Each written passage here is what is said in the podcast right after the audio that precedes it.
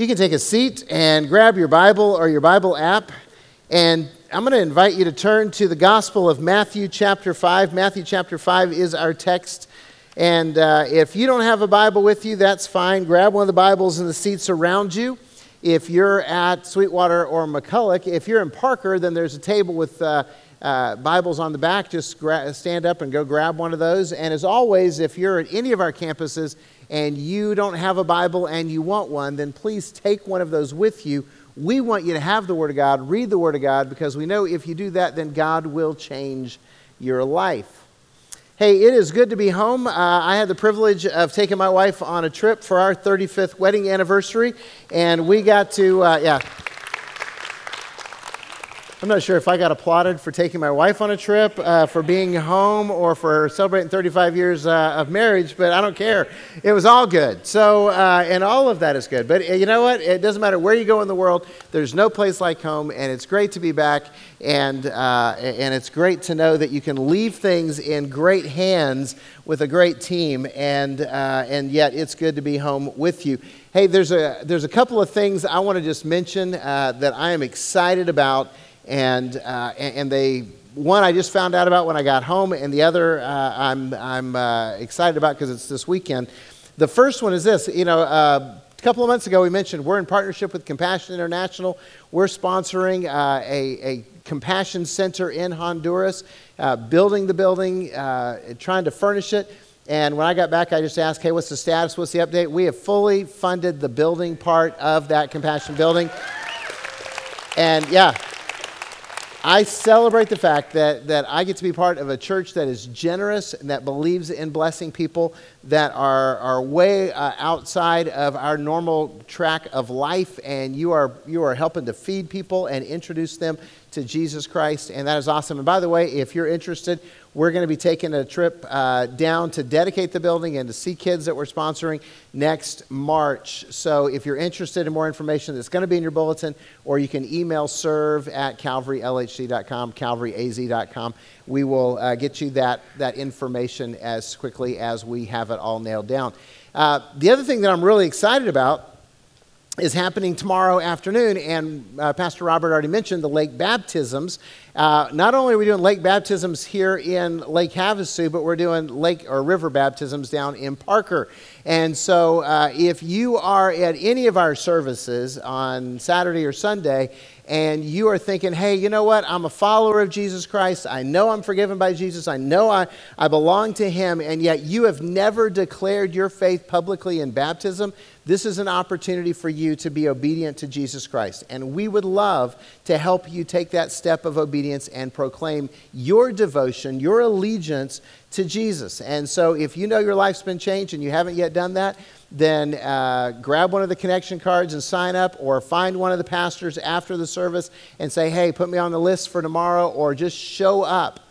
Okay, now in Parker, you guys are going to have to find out uh, exactly where because I can't tell you all the locations. But I know they got two baptisms already scheduled in Parker for tomorrow, and we've got over 20 scheduled for here in Lake Havasu tomorrow. So, uh, yeah. So, you guys are clapping.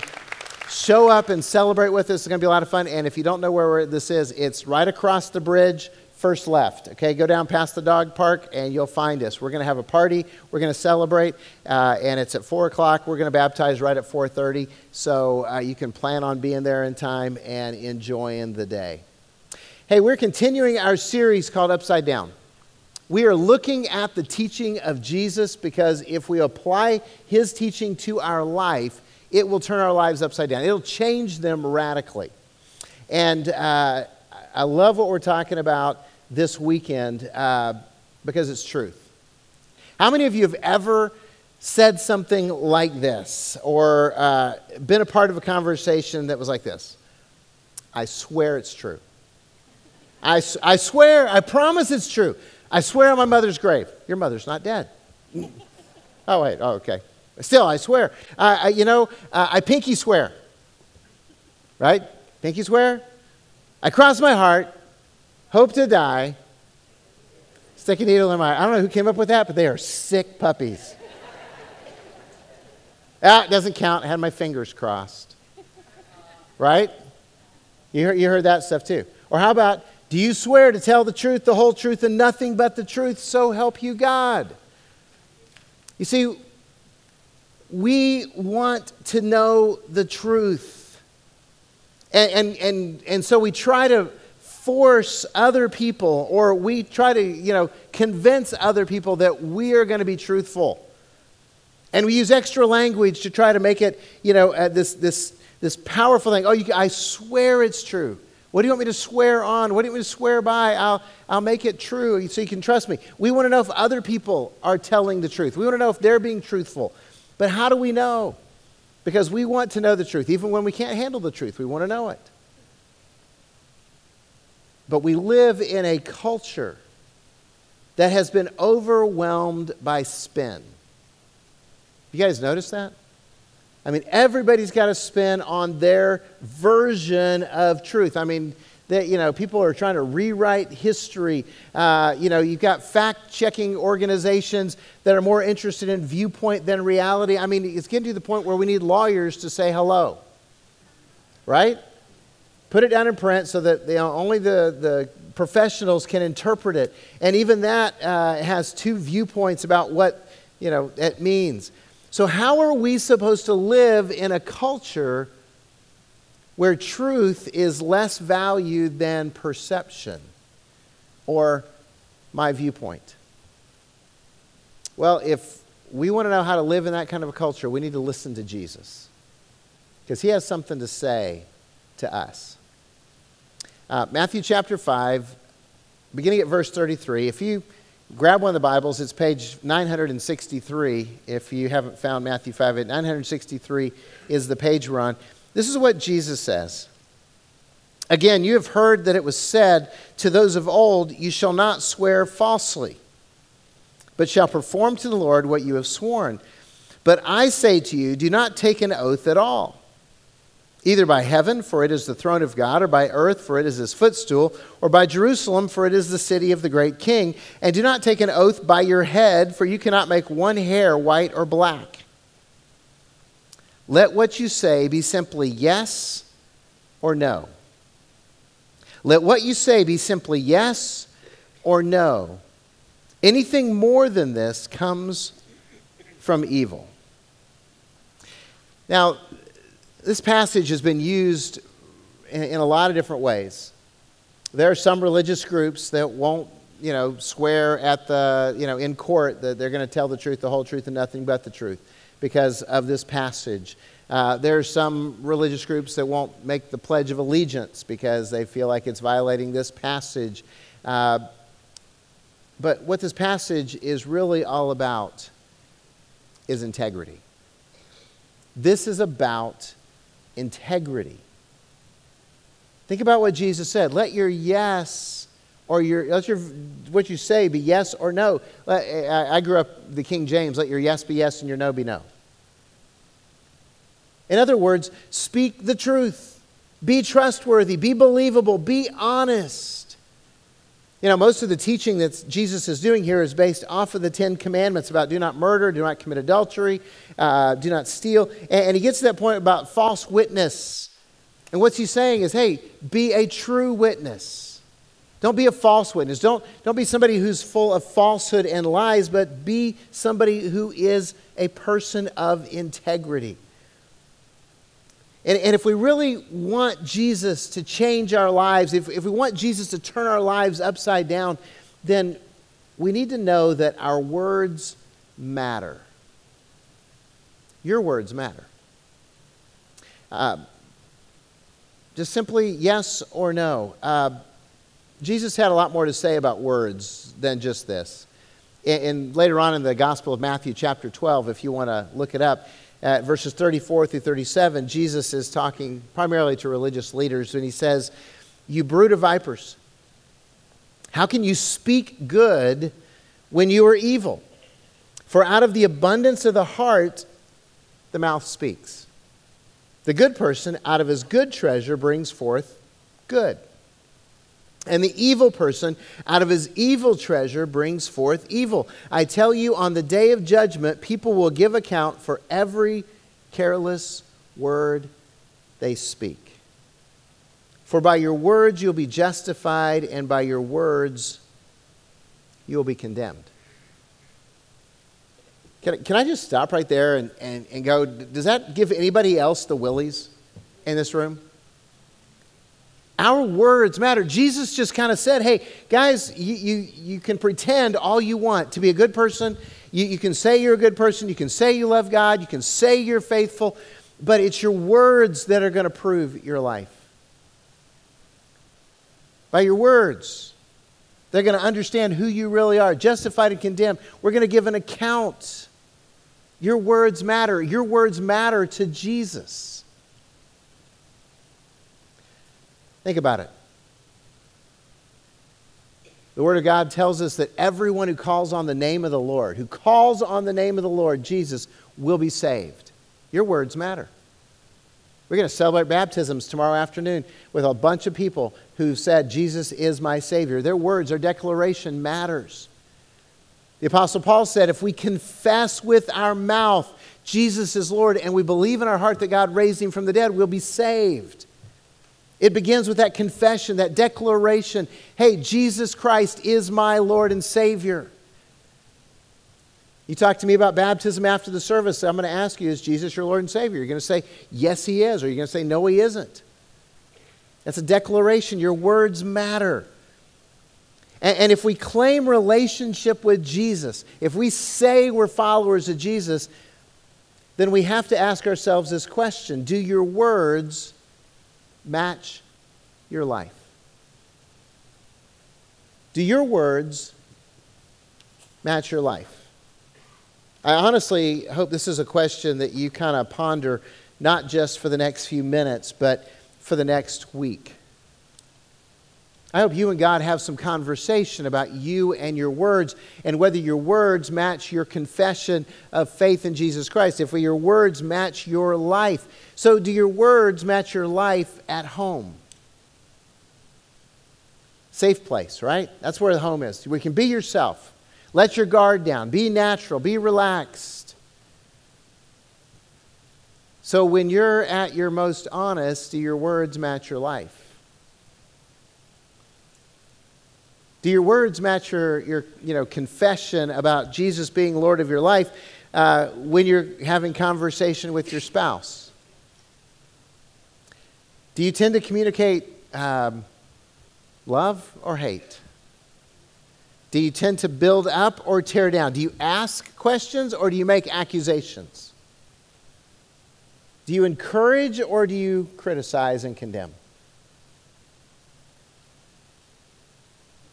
You see, do our words match our lives?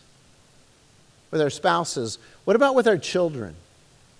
With your children, do you encourage or do you criticize? Do, do, you, do you bless them or do you curse them? Because every time we open our mouth, we have an opportunity to do both. Are, are you building them up? Are you tearing them down? Are you speaking love? Are you speaking anger? Are you speaking annoyance? Are they are you communicating they're just a bother? You see, we need to ask ourselves these questions because our words matter in our lives, and this is a question about integrity. See, our words matter. So, do your words match your life at work? Or what about when you're out on the lake? Or golf course? Or shopping? Hey, how about this? Are people shocked when they find out you go to church? You ever had one of those where you're like, yeah, what are you doing? Oh, I got to go to church. You go to church? Seriously? I mean, is that that's an uncomfortable conversation if somebody's shocked when they find out. Or how about this one? This one occurred to me. It's a totally unfair question, but it's worth thinking about and maybe even having conversation about. If your conversations with other people, okay? I'm not even talking about talking to yourself. But if your conversations with other people recorded during the week, could we play them here? like somebody, see, got confessions going on already. Sometimes, some of them, if I can pick and choose, I don't know how. I mean, it's just one of those, those things that occurred to me. Eh, our conversations, our careless words, we're going to give an account for. So if, if we were just recorded, how would we feel about, you know, hitting the play button in front of our friends or in front of our pastors or in front of our church? Because everything we say is in front of our God. And He's the one that real, whose opinion really ought to matter a whole lot more than each other's. You see, our words matter. In fact, Jesus' brother, uh, half brother, the Apostle James, uh, you may be familiar with him. He wrote a book in the New Testament called James. Uh, it's a great book. I recommend it. Uh, if you're reading through the New Testament with us, you're going to read it. Uh, he said this in the third chapter. He said, With our tongue we bless our Lord and Father, and with it we curse people who are made in the likeness of God. From the same mouth come blessing and cursing. My brothers, these things ought not to be. He, he points out our inconsistencies about how we stand together and we sing and we praise God and we offer up these beautiful songs and words of praise about how great is our God. And then we walk out the doors and we curse people who are made in God's likeness, whom Jesus died for. And James just goes, hey, we're, we're being duplicitous. We're being, you know, hypocritical because with our mouth, on one minute we're praising God, and with the next we're cursing people that He loves.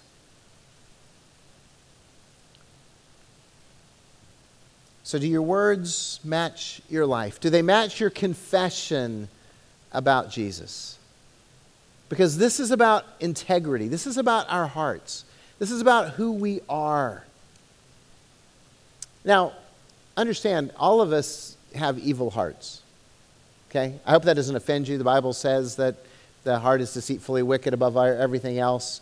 Uh, you know, the Apostle Paul says we're all sinners. We all fall short of the glory of God. None of, none of us is righteous, not even one. So there, there's plenty of scriptural evidence that, that all of us are evil. Okay? We've all got evil in our hearts. And, and if you question that, all you have to do is just hang out with little children. Okay? Because I don't know a single parent in this world who's ever intentionally taught their child to lie, and yet they all do it. Right? First time you catch them doing something wrong, right? Who did that? Not me. Who did that? I don't know. They can, they can have their hand in the cookie jar or in the drawer. Or in, eh, what are you doing? Nothing. Okay, we, we, we're natural born sinners, and part of that is being deceitful. And so we all have this wickedness in our hearts. Uh, and if we're honest, we all think evil thoughts. We all have those evil thoughts in our hearts too. But hopefully, this is about exercising self control and discipline and not speaking that evil out. So, integrity is found in our actions, in our words, matching the confession that we've made to say that we belong to Jesus, we love Jesus. So, here's some questions for you and God to talk about, uh, if you will, an integrity inventory. Just some thoughts that came to, to my mind. Maybe they'll help you figure out this, this word and deed matching kind of thing, since it's a matter of integrity. So, would you rather lose fairly or win by cheating? And yes, family games count. Right? Because that's where you're teaching people how to, how to do life. Uh, will you keep your word even if it costs you money? It's amazing how many people are, you know, absolutely strong on integrity until it costs a few dollars. Um, if you're given too much change in a store, do you keep it or return it? Do you point out that they made a mistake and give it back to them? Um, that's, that's a question of integrity. Or how about this one? Totally unfair question, but I'm going to ask it anyway. Are you honest with your spouse or do you tell them little white lies? See, all of us want to go, well, I'm honest. Really? Are you truthful about your late night internet activities? Are you truthful about how much you spent? Not how much you saved, but how much you spent. Are you truthful about how you're feeling about the marriage? Because it's so easy to do to our spouse what we do to people when we're greeting each other in church and just say, I'm fine. Everything's fine. And we don't want to be honest about our feelings because it'll be uncomfortable. Uh, but that just leads us to a place of disaster. You see, this is about integrity, and Jesus calls us to truth let everything be just be yes and no. Can we be people of truth? Don't try to deceive. Don't try to qualify. Don't try to mislead. Don't try to spin. And, and this is really challenging because of the culture that we live in and because of the way we're, we're you know, natural born sinners. And yet, this is absolutely essential for followers of Jesus. So let's just be really clear here. If you believe that Jesus is the one and only Son of God and Savior of the world, and you believe that Jesus died on the cross for your sins, and you believe that he was raised from the dead, and you have made a commitment personally to follow Jesus as Savior and Lord. Okay? If you've done that, then you've got to grab hold of this, this absolute necessity for integrity and truth because we cannot represent the truth unless we are honest people. This is absolutely essential. You see, Jesus said, and a lot of you know this I am the way, I am the truth, and I'm the life. No one can come to the Father except through me.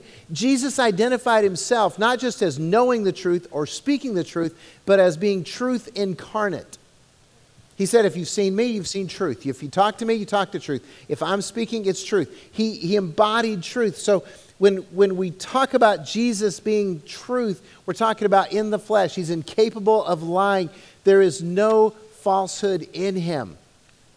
And then we, as his followers, have been given the responsibility by Jesus to represent him to the world.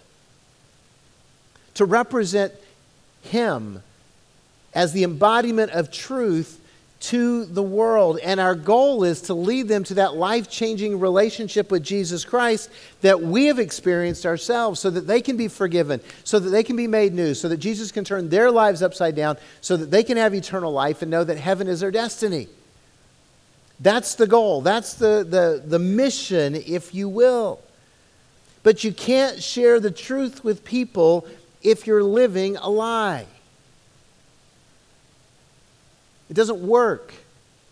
It's not going to be effective. You can't just go and try to convince people to believe your version of the truth, because that's how they see it, if your life doesn't match it. Does that make sense to you? Do you, do you understand that, that part of the problem of the church in the United States of America today is the fact that for a long time we tried to do just that? We tried to tell people the truth while we weren't living the truth.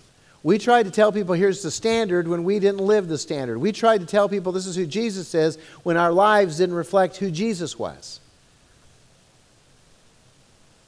And so we lost credibility. We lost authority because that is hypocrisy. That's why this is so significant. And churches have been so guilty uh, of, of doing this. And, and, and if you didn't grow up in church, sometimes that's, that's a bonus. If you grew up in church, I learned a lot about Jesus in church. I learned a lot about God. I, I was taught well uh, both from my parents and in church, the Bible stories and, and encouraged to read. And, and I met Jesus, and I thank God for that. But I learned a lot of stuff that wasn't from the Bible there, too. And a lot of it has to do with this hypocrisy, and a lot of it has to do with the fact that the church was full of lies. Yeah, and I'll, and I'll say that, and, and I can call it out, uh, and I won't name names, but but I've been in business meetings where people flat out attacked another person and they, and they covered it all nice religious speak, but they were just simply trying to ruin somebody's life. And people sat by and let them do it rather than calling them out and saying, those are lies and, and you need to repent. And I go, well, you know, we don't want to judge anybody, and yet we watch them bludgeon somebody's reputation with lies.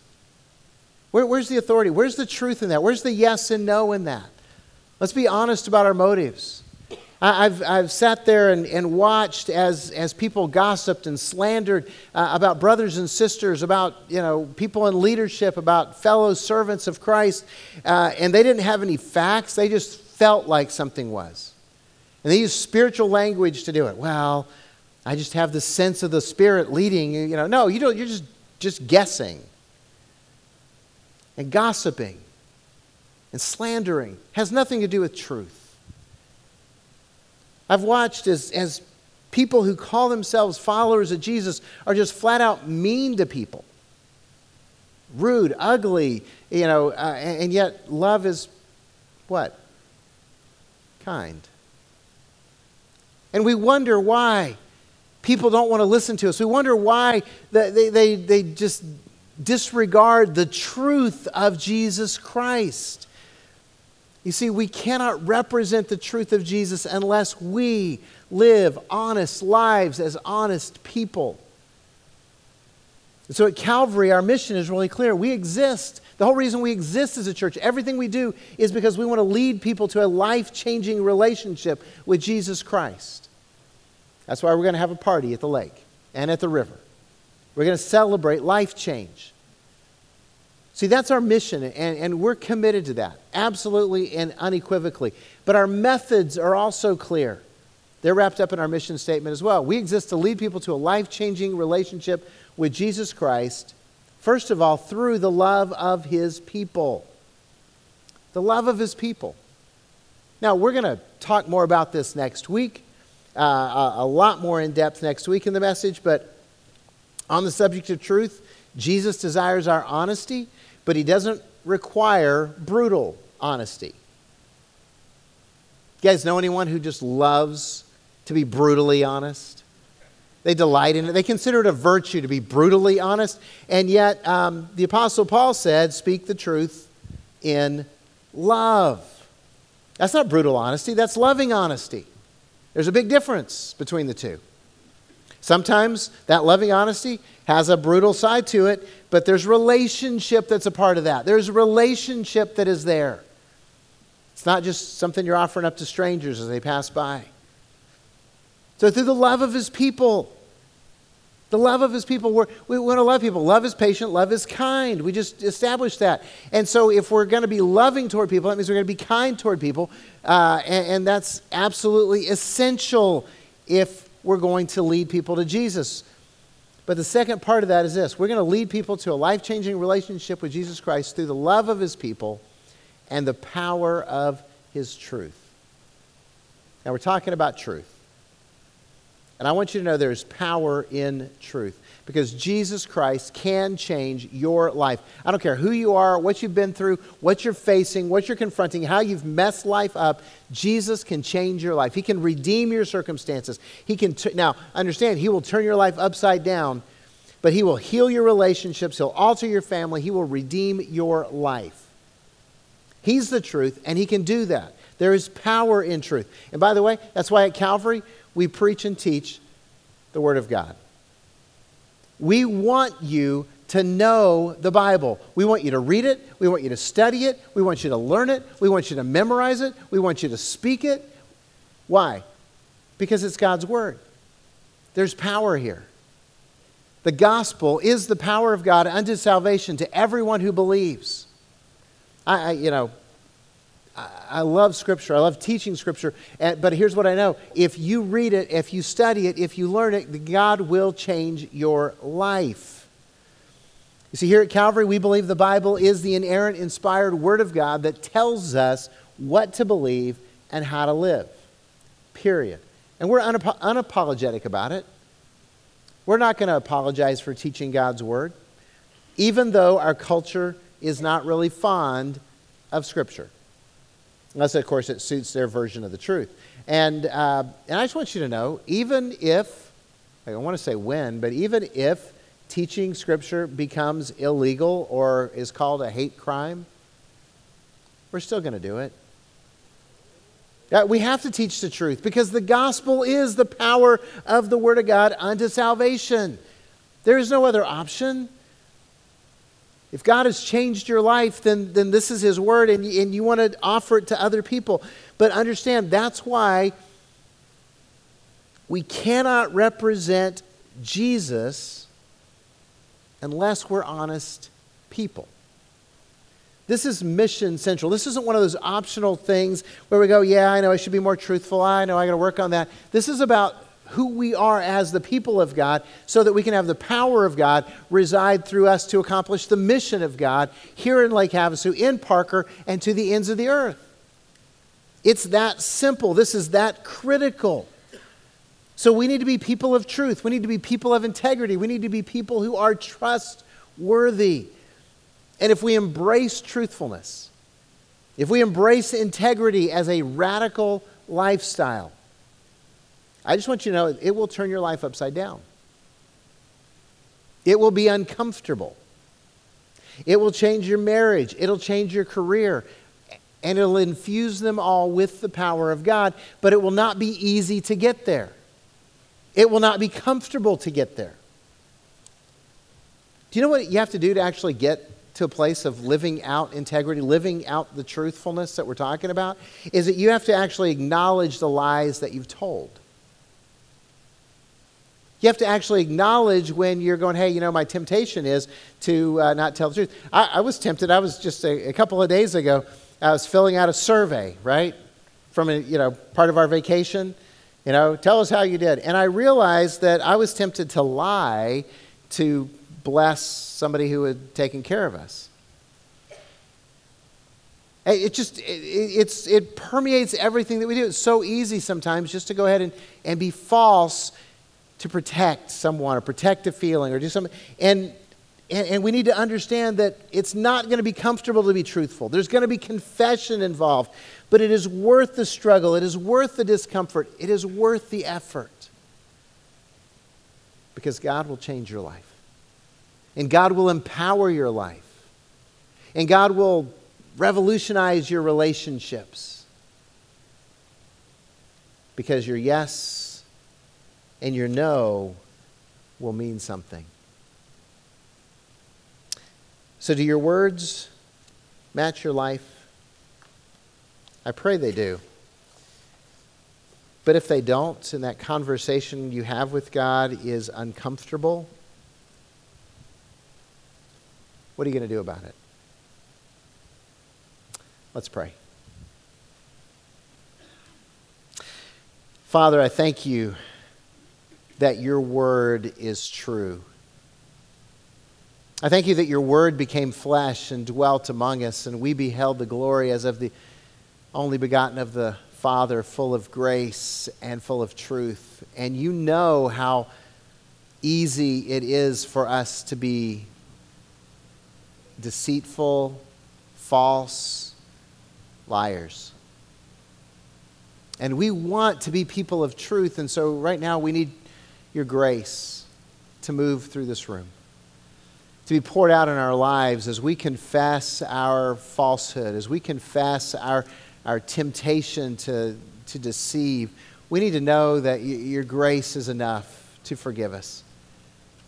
And God, we need your power, your courage, so that we can speak the truth in love constantly in, in every situation, in every relationship.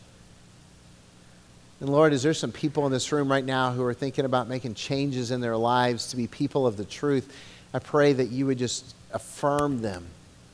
Let them know that it'll be worth the pain to get there. God, you're the one who can change us. And so we invite the truth of God to penetrate our lives so that we can be people of truth. In Jesus' name we pray. Amen.